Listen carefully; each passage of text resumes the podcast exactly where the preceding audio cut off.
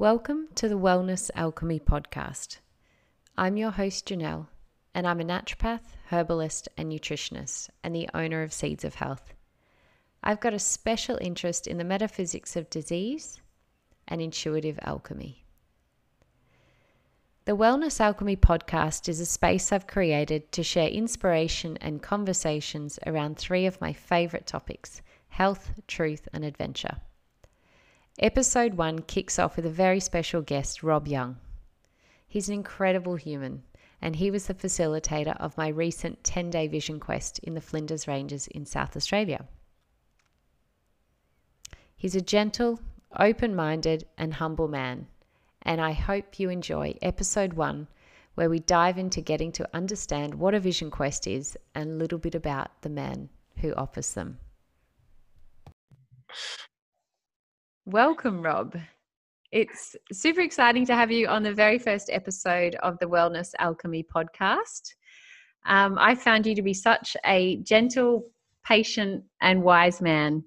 Um, so it's an absolute honor to have you on the first podcast episode to talk about something that I know you're super passionate about vision quests that you hold in South Australia in the Flinders Ranges. So, welcome. Oh, thank you. Um, I'm happy to be here yeah, I think we both are after a few technical glitches. That's right. All right. So, um, firstly, can you tell us what a vision quest is for the listeners? Um, hmm. um, I'm not sure. Uh, I I'm just, you know, whenever I hear the word quest, I know that that's a, a fairly broad definition, and then vision quest. Um, but in relationship to that's what it's called here in Australia, that's what I offer. Uh, it's really an opportunity for an individual to uh, rediscover or reconnect or find a part of themselves that perhaps they've lost or they've missed or um, um, yeah the um, gee, I'm not quite sure how to say this now. Um, yeah, it, it's a it's a format for for an individual to uh, either rediscover, reconnect, or discover or connect with a part of themselves that um, is often lo- lost in our busy um, uh, life that we live and the kind of culture and society that we particularly live in. Mm. I've um, shared with people when they've asked me, um, I've just said that it's time to sit with your soul because I, I felt like that was um, a piece of quiet that I got while I was out there. And I think some of what you shared then aligns with that.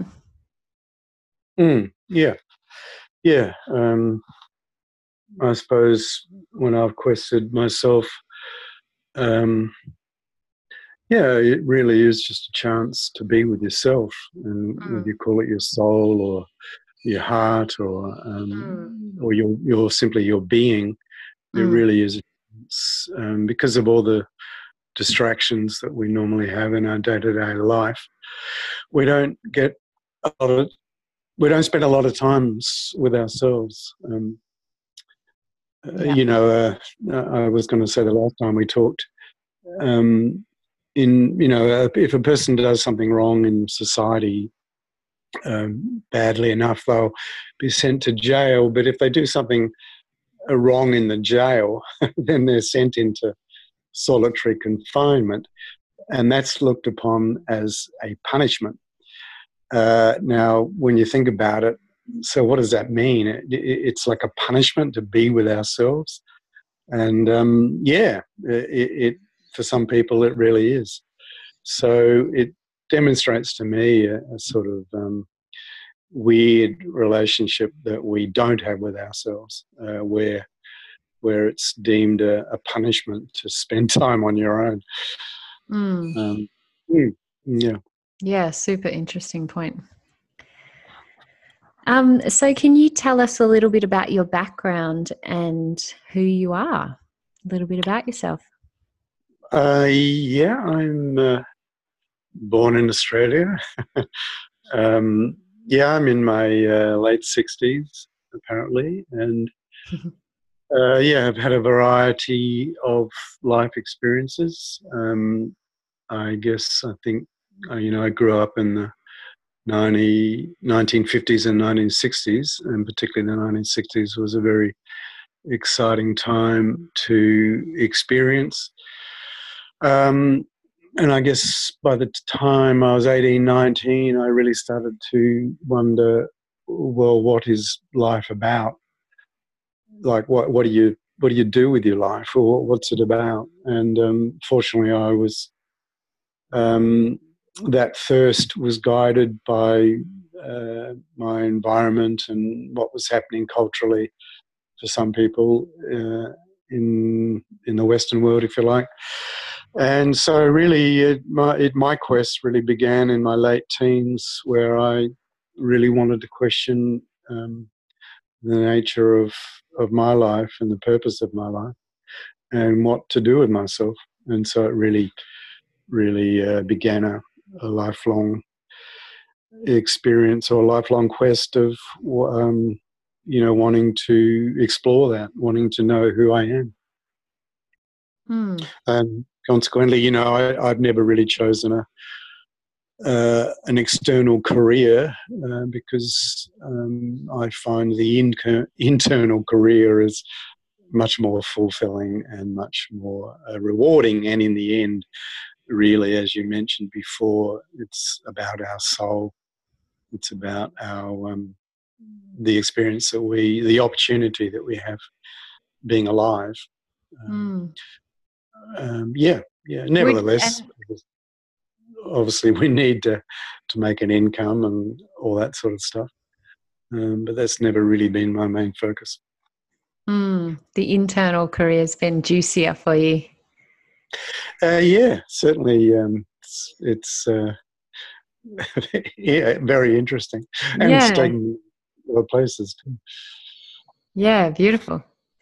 So I guess um, that's what you feel is is what makes the vision quest so special um, would you say that that internal career how you put it um, uh, yes yeah i, I um, in my early 20s i started to pursue uh, what is now called vision questing uh, of course back then i had no awareness that it was called a vision quest. But that was a primary step in my um, process of self discovery.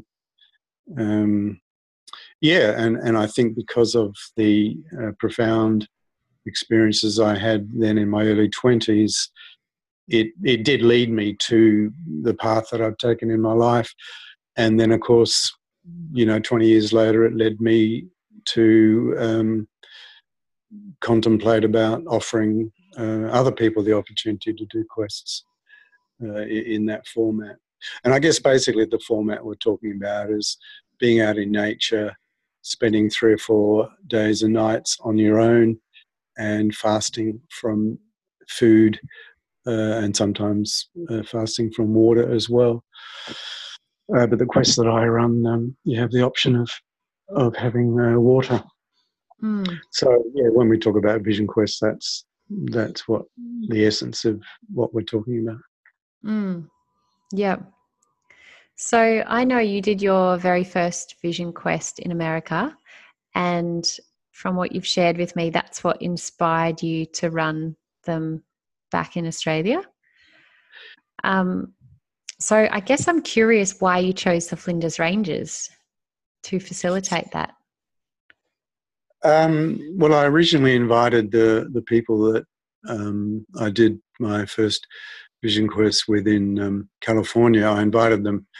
My vision, really, from that quest, if you like, was, hey, I'd like to offer this uh, to people in Australia because nobody was doing it then, and um, and also I'd like to learn uh, from these people uh, how to run them eventually myself. Uh, and so when I came back, of course, being fortunate in South Australia, uh, which is really a desert state um, or semi-arid state. Uh, you know, six seven hour drive north from Adelaide. There was the very beautiful Flinders Ranges, which up until that time I think I know only ever been to twice, and hadn't really explored it. And so, um, uh, in early 1993, I uh, um, I drove up to the Flinders Ranges and uh, looked around for a suitable environment where um, I could invite um, the people from the United States over to, to run a quest. So um, yeah, I, I, just thought it was very fortunate. A lot of people outside, you know, outside of South Australia may not know much about the Flinders Ranges, but it's a very, uh, very beautiful environment. A very old part of Australia. A lot of very old fossils have been um, and are still being discovered there these days. Uh, and it just has a natural ambience of being far enough away from, uh, you know, towns and cities and noise and civilization that um, uh, it's a great environment. It's just a really good, and then the journey up there, of course, is part of mm. the hmm. quest. It's, it's uh, long enough t- for you to feel as though you're really leaving um, leaving you the safety of your familiarity. And of course, for people coming from interstate, it's uh, it's uh, um, the bigger journey because they've they've flown from somewhere and then they've landed here and then we've driven driven up there. So um, uh, of course, I've done it so many times now. I can't remember the original feeling. Yeah. Um, although, although, yeah, I do remember the magic, very much the magic when I was looking for that the area that we go to. Um, and um, yeah, I hope that people have a little bit of that experience uh, when they come along as well. Mm, I found the environment to have such harsh beauty. Um, yeah. And as we both experienced, we had 24 hours of rain while we were out there. So that was just an added element to that really mm. harsh mm. environment. Mm. Yeah. Mm. I do remember uh, a couple of. Um, I remember there was one person who came and did a quest, and when they came back from their time on their own, they they said that when they'd first arrived, um, everything, or, or they just saw bushes and trees. You know, they just had no. Everything was just green. And they mm. said when they came back in from their quest, they they slowly it slowly realized and dawned on them, and they slowly started to recognize all the different kinds of trees and bushes that were out there. Mm-hmm. And um, and I just thought, uh, you know, that's that was fascinating. And another person was very uh, they'd come from Ireland and uh, was very, very worried about that environment. And of course, it was, as you can imagine, um, lovely green, wet Ireland is very different from the Flinders Ranges. And yet, she she was incredibly concerned about um, the hostile harshness. And yet, when she came in for her solo time, she had fallen in love with the Flinders Ranges and no longer saw Australia as being a kind of um, a hostile, harsh environment. Mm. So, um, yeah, so it's just interesting how we have all our own perspectives and views on things, and yet um, nature just sits there and is what it is, and uh, mm. bounce off of all our different experiences and ideas and things from it. Yeah, I had a question around that actually. I I felt really supported during the quest, um, even though I was alone in the bush, and I guess I I feel somewhat comfortable in the bush, but didn't really know what to expect in a new environment. Um, but there was never a feeling of um, worry of what would happen because of all the support that you provided. So, do you have anything to say around that for people who are perhaps feeling a little more frightened or uncomfortable by the, by the idea of fasting solo or even just generally going on a vision quest? Yeah, look, it really is a process, um, right from, say, when a person first hears about a vision quest, and then maybe something deep inside of them is suggesting that they ought to do a vision quest.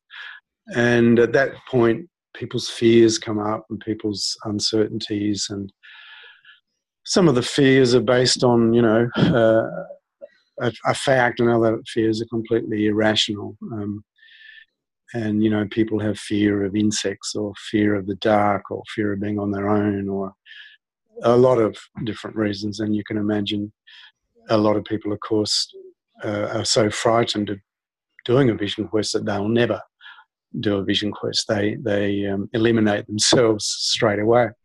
But for people who uh, something inside of them is bigger, uh, that they feel that they're going to get something from doing this.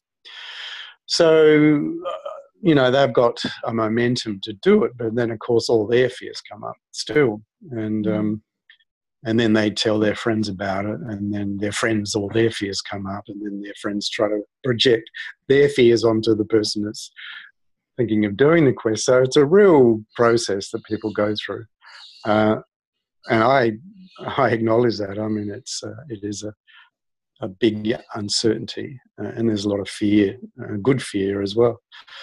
Um, so of course, part of our job is to um, is to support people um, and help people get here, arrive here, um, and then go through that process. And the way the quest is designed is um, is gradually a bit of a practice um, before you actually do go out on your own on your solo time. You know, like the first night we get there, we camp around the base camp, the kitchen tent, and what have you, and you have your first experience sleeping on the ground and you know under the stars or with the different sounds of night and what have you and um, so yeah so gradually you incorporate yourself into that environment.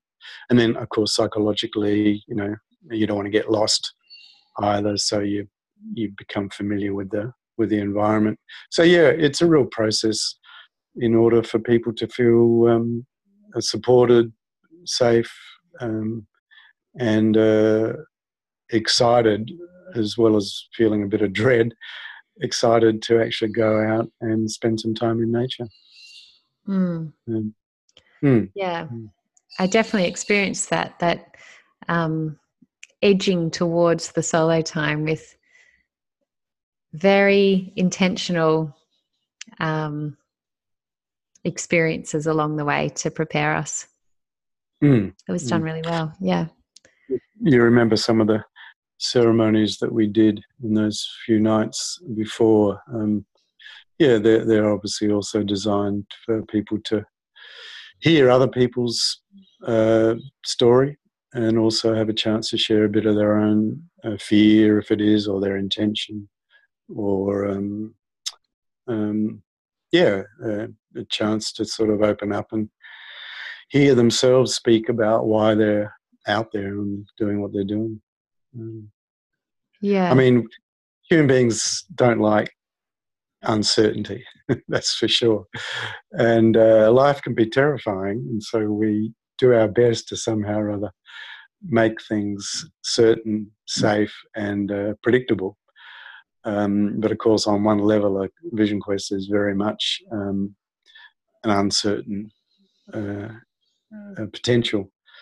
Mm. Um, but but naturally, uh, you know, there's a few um, um, you know, there's snakes out of that environment, so it's a healthy fear to have about a snake. You know, there's practical reality things uh, for mm. our own personal safety that we need to acknowledge. Um, and so, of course, that's a big part of our job is to make people um, feel confident that um, you know whatever that wherever they go and what they do that they're going to be able to um, yeah come back with a deeper feeling of, of their lives. Mm. I would also add that um, we're working, or I felt we were working with nature while we're out there. So even though it's unknown and um, that potentially feels scary, there's a, a beautiful connection to the natural ebb and flow of life out there, as opposed to us fitting into a um, lifestyle in a suburb or a city or the stresses that come with that, where we're not able to honor our own needs and our own ebb and flow. Um, yeah.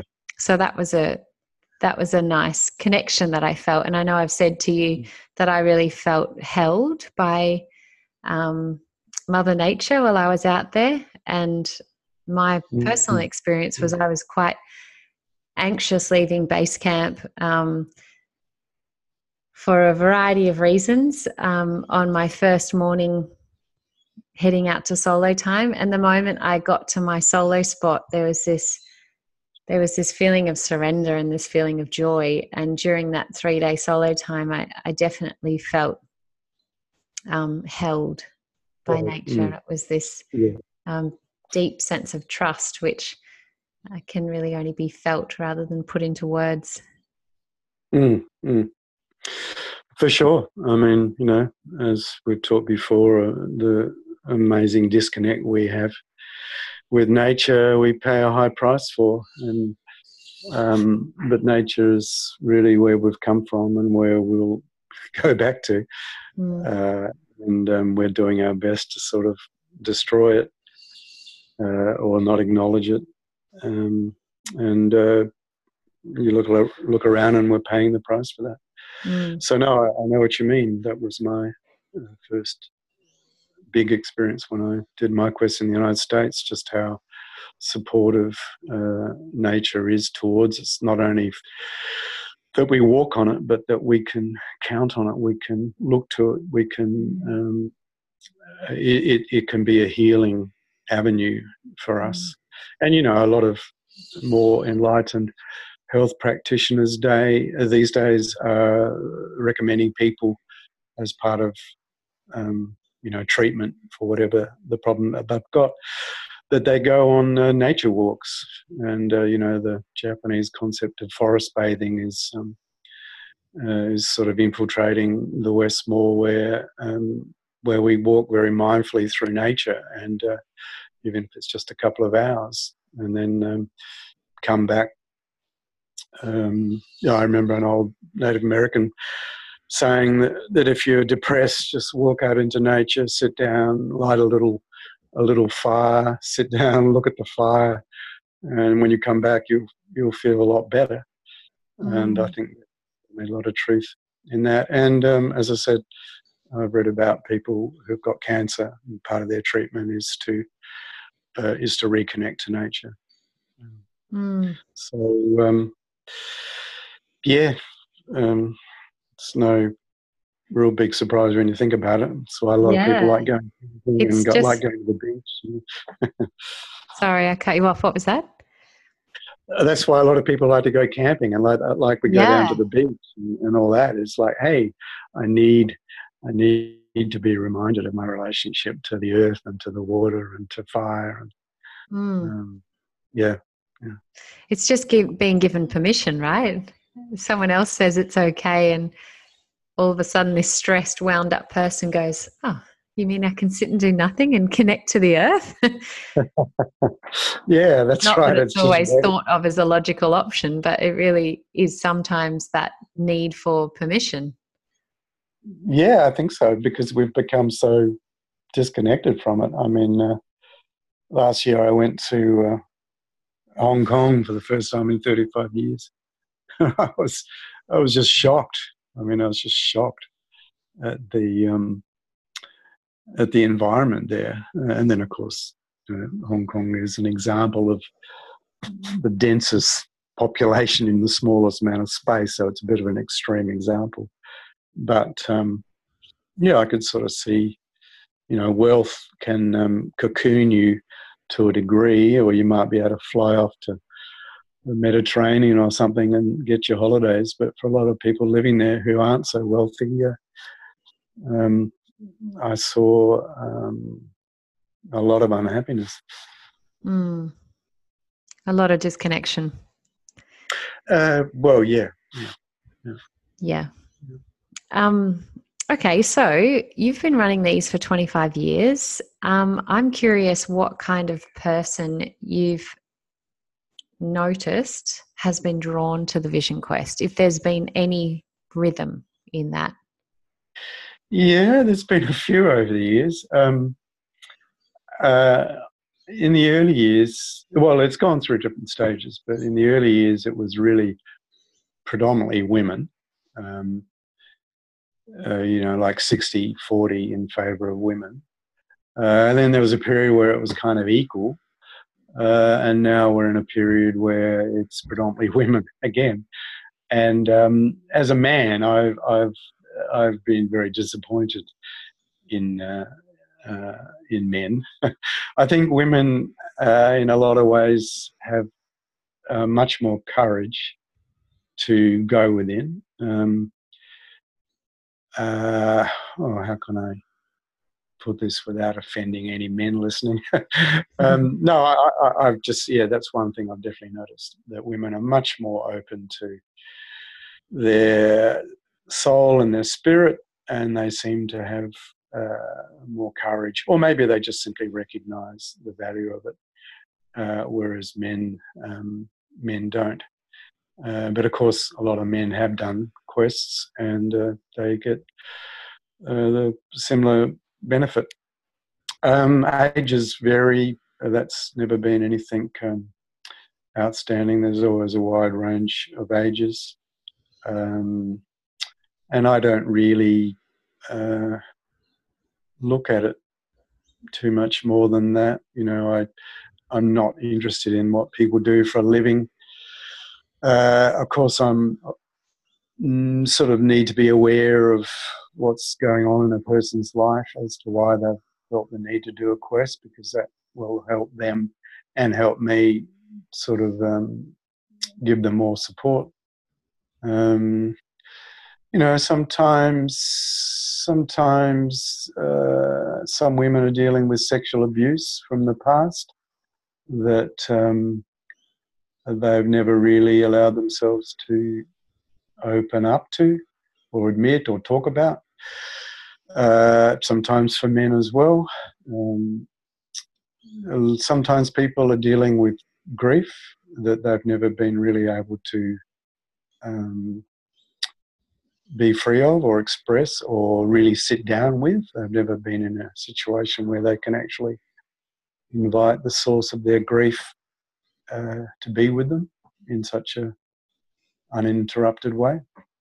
Um, it really, all those things, but particularly grief, uh, abuse, and, and change of life thresholds, you know, where maybe you're moving into middle age or um, and sometimes people come on a quest for very specific reasons they're at a crossroad they want to uh, they're seeking a, an external direction um, and sometimes, uh, I remember sometimes people come out, they're really, you know, they want to connect with nature and they want to do this and they want to do that. But when you sit down and talk with them, you realize, well, they realize that they're incredibly, they're very dysfunctional people and uh, they've never been able to kind of free themselves of that dysfunction. And, and, um, and I always see it as like when you you know, uh, when you begin a journey, you your feet have to touch the ground and, uh,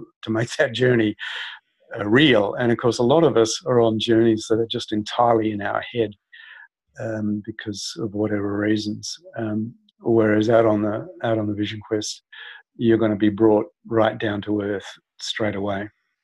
And then some, what I'm trying to say is sometimes you've got to deal with some things in your life before you can actually be receptive to the the bigger the bigger picture of your own life. Um, and that you know obviously includes repeating old old patterns that no longer serve you anymore but you can't seem to get out away from from being able to uh, be free of those patterns.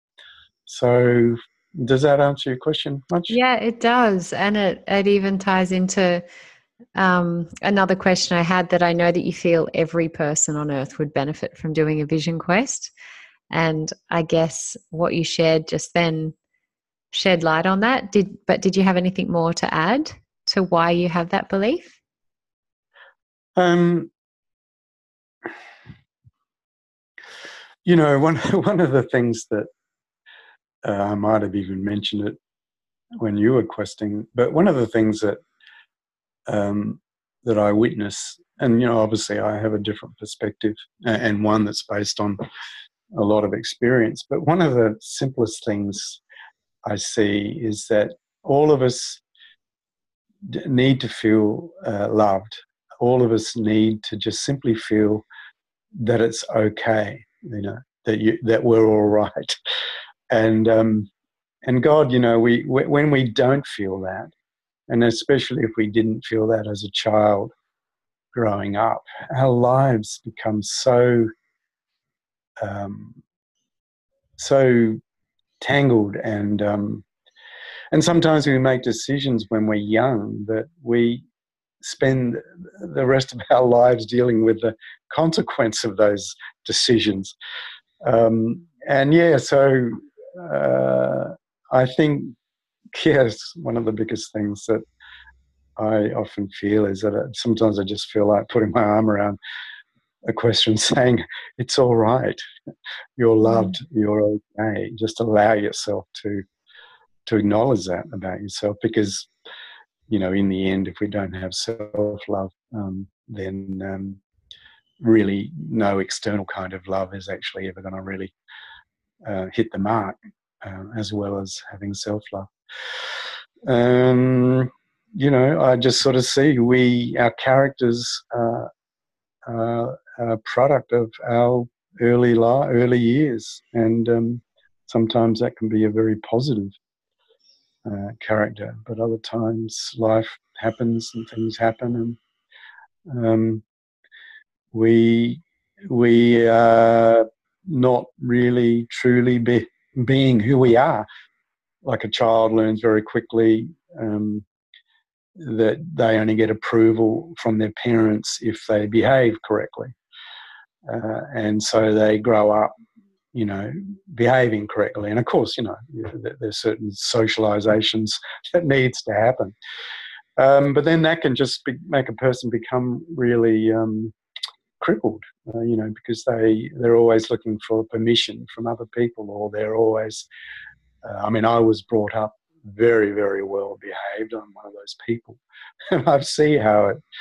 Uh, you know, and of course, in my teenage years, I I had to rebel against that uh, I had nowhere else to go.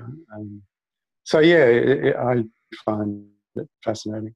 And I, am sure I'm not saying anything particularly uh, unique. I'm sure a lot of us listening uh, know exactly what I'm talking about. Mm. But I think the beauty of what you offer is that it's something I felt anyway is is the time out there in such a supportive dynamic and environment allows you to actually feel that in yourselves. So you provide the space where you acknowledge to the questers that individually i definitely felt it that you know you're okay no matter what's going on and i was definitely in a very dark place when i started it um, mm-hmm. but the the solo quest time and all of the support leading up to that solo time allows you to actually feel it so when you leave you can mm. you can understand it in a feeling sense rather than a knowing sense and i think that's the that allows that deep shift that i felt yeah that's you've really hit it really well i mean um, life is about feeling and um, because of our natures we retreat into our head and we kind of think too much. And um, and sometimes we have feelings that we really don't want to feel. They're, they're very painful, and so we naturally avoid them. And um, and and at our own cost, um, that avoidance.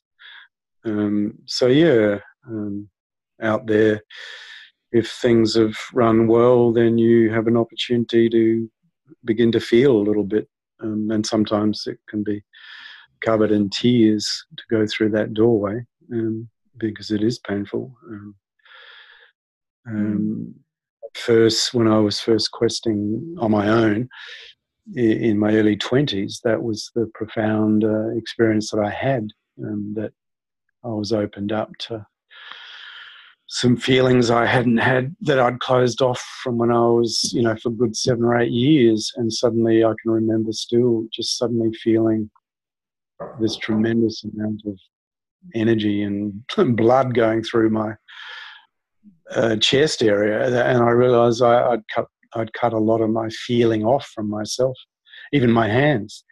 I, I, I, whatever reason, I'd cut any feeling off that I had in my hands. And uh, and suddenly my hands were just uh, vibrating with just natural energy that wow. and i i just lived I'd lived like that for from when i was like 14 to about 22 not realizing that i actually wasn't really feeling anything and suddenly that first journey that i took um, it just flooded me with and through a lot of tears as well it flooded me with this feeling of my body that i had just cut myself off from uh, you know, for, for particular reasons when I was 14. Yeah, wow, that's interesting. Mm, mm, mm. Yeah, and, and I guess that's why maybe I've sort of ended up doing this kind of thing is because I've certainly know the experience well. Uh, yeah, you felt it physically, which helps yeah. you believe it in those early days, right? That's exactly right. Yeah. Mm. Yeah. yeah. Um, mm. So, lastly, you have said you shared with all of the questers um, that I was questing with that the real quest begins after the 10 days. What do you mean by that? well, um, uh, I guess it's the real quest is not this not really the right description, but you know we've just spent nine ten days out in the bush. Uh, we've had a very um, we've created or, or, entered into a world that's unique for that group. And we've done our solo time. We've come back with the insights and healing and uh, fun of, of that. And we share that. We listen to other people's stories. Things connect. We understand a bit more about our journey. And then, of course, um, you know, a couple of days after that, we've got to jump in the car and drive back to to uh, cities and towns and our lives and our jobs and our responsibilities and the consequences of choices that we might have made years ago. um, and so, of course, how are we going to do that? How are we going to take a bit of that? Um, uh, uh, how are we going to keep a bit of that experience that's been shown to us? How are we going to keep that when we go back into uh, our the lives that we've created, and of course that's what I'm referring to. Um, and for sure, uh, a very small number of people they don't follow up on what they've gained from their quest, and um, uh, the quest doesn't uh, unfold in such a potent way for them because they've decided to just go back to how they were and who they were before the quest, and they haven't decided to make uh, you know some better choices. Um, but for the majority of people, there's always going to be the original experience of their first quest with them, and then that's a source of um, a lot of energy and a lot of understanding. Um, but yeah, nevertheless, we. Um, but I, you know, on the same time, I, I've heard remarkable stories of people's lives completely changed within months of coming back from the quest, um, and not and also physically. Some people uh, have uh, their lives have just opened up in such a way, you know, they've ended up on the other side of the planet or something within a few months of their journey, and something that they would have never imagined. Um, I mean, I don't want to. I don't want to present the quest as some kind of um, um, a carrot you know, like a, a piece of bait, because uh, it's not like that. You, you have to go there for your own reasons. But certainly, I've I've witnessed some amazing stories that have come from people doing the quest, and, and which is another reason why I like to play a humble little part in in, mm. in that. So, um, and I I know that, or to add to that, you shared with me that sometimes you feel certain individuals probably haven't got what they wanted out of it. But because you keep that communication channel open after the quest, you've observed over the years from what you've shared with me that there's just so many gems for each individual and they don't follow the same timeline. No, that's right. That's that's exactly right. Um, so some people it it's immediate, and other people it's a slow opening up. Maybe they've just got a lot of concrete on them, and it it just takes a few cracks to release mm. that concrete. It takes a little while for for the new sprout to shoot out. Other times, people just it's been broken wide open from when they come in from their journey, and and um, yeah, so it varies for everyone. Um, mm. yeah, yeah, beautiful. Thank you. It's, well, I've uh, really enjoyed the chat. Did you have anything more that you wanted to add around Vision Quests or anything before we finish up? Um, yeah, uh, like listen, listen to your heart. I mean, uh, know, I don't know if you remember, I early on when people we first meet, I just sometimes remember to remind people that this is a journey of the heart. It's um, it's um, and that that thirst inside of us that seeks fulfillment and that can't find it in this world. Mm. Um, listen to that, um, and um, because that's that's your heart calling out to you, saying, mm. "Hey, don't forget me. Yeah. You've forgotten me. Um, don't forget me." Because what are you going to have uh, as you grow uh, if you don't have your heart? You might have everything, but you certainly won't have happiness or um, or that deep fulfillment that only comes from truly knowing yourself and appreciating and having gratitude in your life. So, um, mm, that's yeah, a beautiful I reminder. Mm, I would encourage people to listen to their heart and um, uh, find gratitude. Mm. I mean, you could talk about these things a lot, but I yeah. guess we have to wrap it up. Yeah, I really appreciated that about the quest is there was time to have conversations around these topics and and the group of people that were drawn to my particular quest anyway. There was just um yeah a really beautiful diverse amount of topics and conversation and most importantly time to have those conversations. And i've really enjoyed many many chats that i've had with you. So i agree with you that this this could go on but um, right. thank you for allowing the listeners to understand a little bit more a little bit more about what a vision quest is and um, the the beauty of putting their trust in you and um, the benefit that they can get out of a vision quest that deep mm-hmm. deep knowing and yeah space to be and also um, having trust in themselves uh, mm. i see that more um, we we uh, are brought up almost not to trust ourselves and, um, and so we can lose that skill have our doubts and all that sort of stuff so um, yeah, it's also about trusting, oh, trusting our heart, trusting that voice, trusting our thirst. Mm, yeah. Beautiful note to finish on. Thank you, Rob. Yeah. It's been it's nice an honor to join episode one with you. Oh, I'm, I'm, uh, uh, yeah, I'm grateful. It's, uh, it's a great idea. I was just going to say, I loved hearing the birds in the background. I don't know if they were on, on the recording, but yeah, right. Oh, I hope so. yeah, they, yeah, they're quite chatty this afternoon. all right. And well, I'll be putting all of Rob's contact details in the podcast notes. So um, no. there'll be plenty of opportunity to connect with him if you feel that this is the perfect opportunity for you. Great. Thank you again. Okay. All right. See ya. Thank you for tuning in to the Wellness Alchemy podcast. I hope you enjoyed episode one.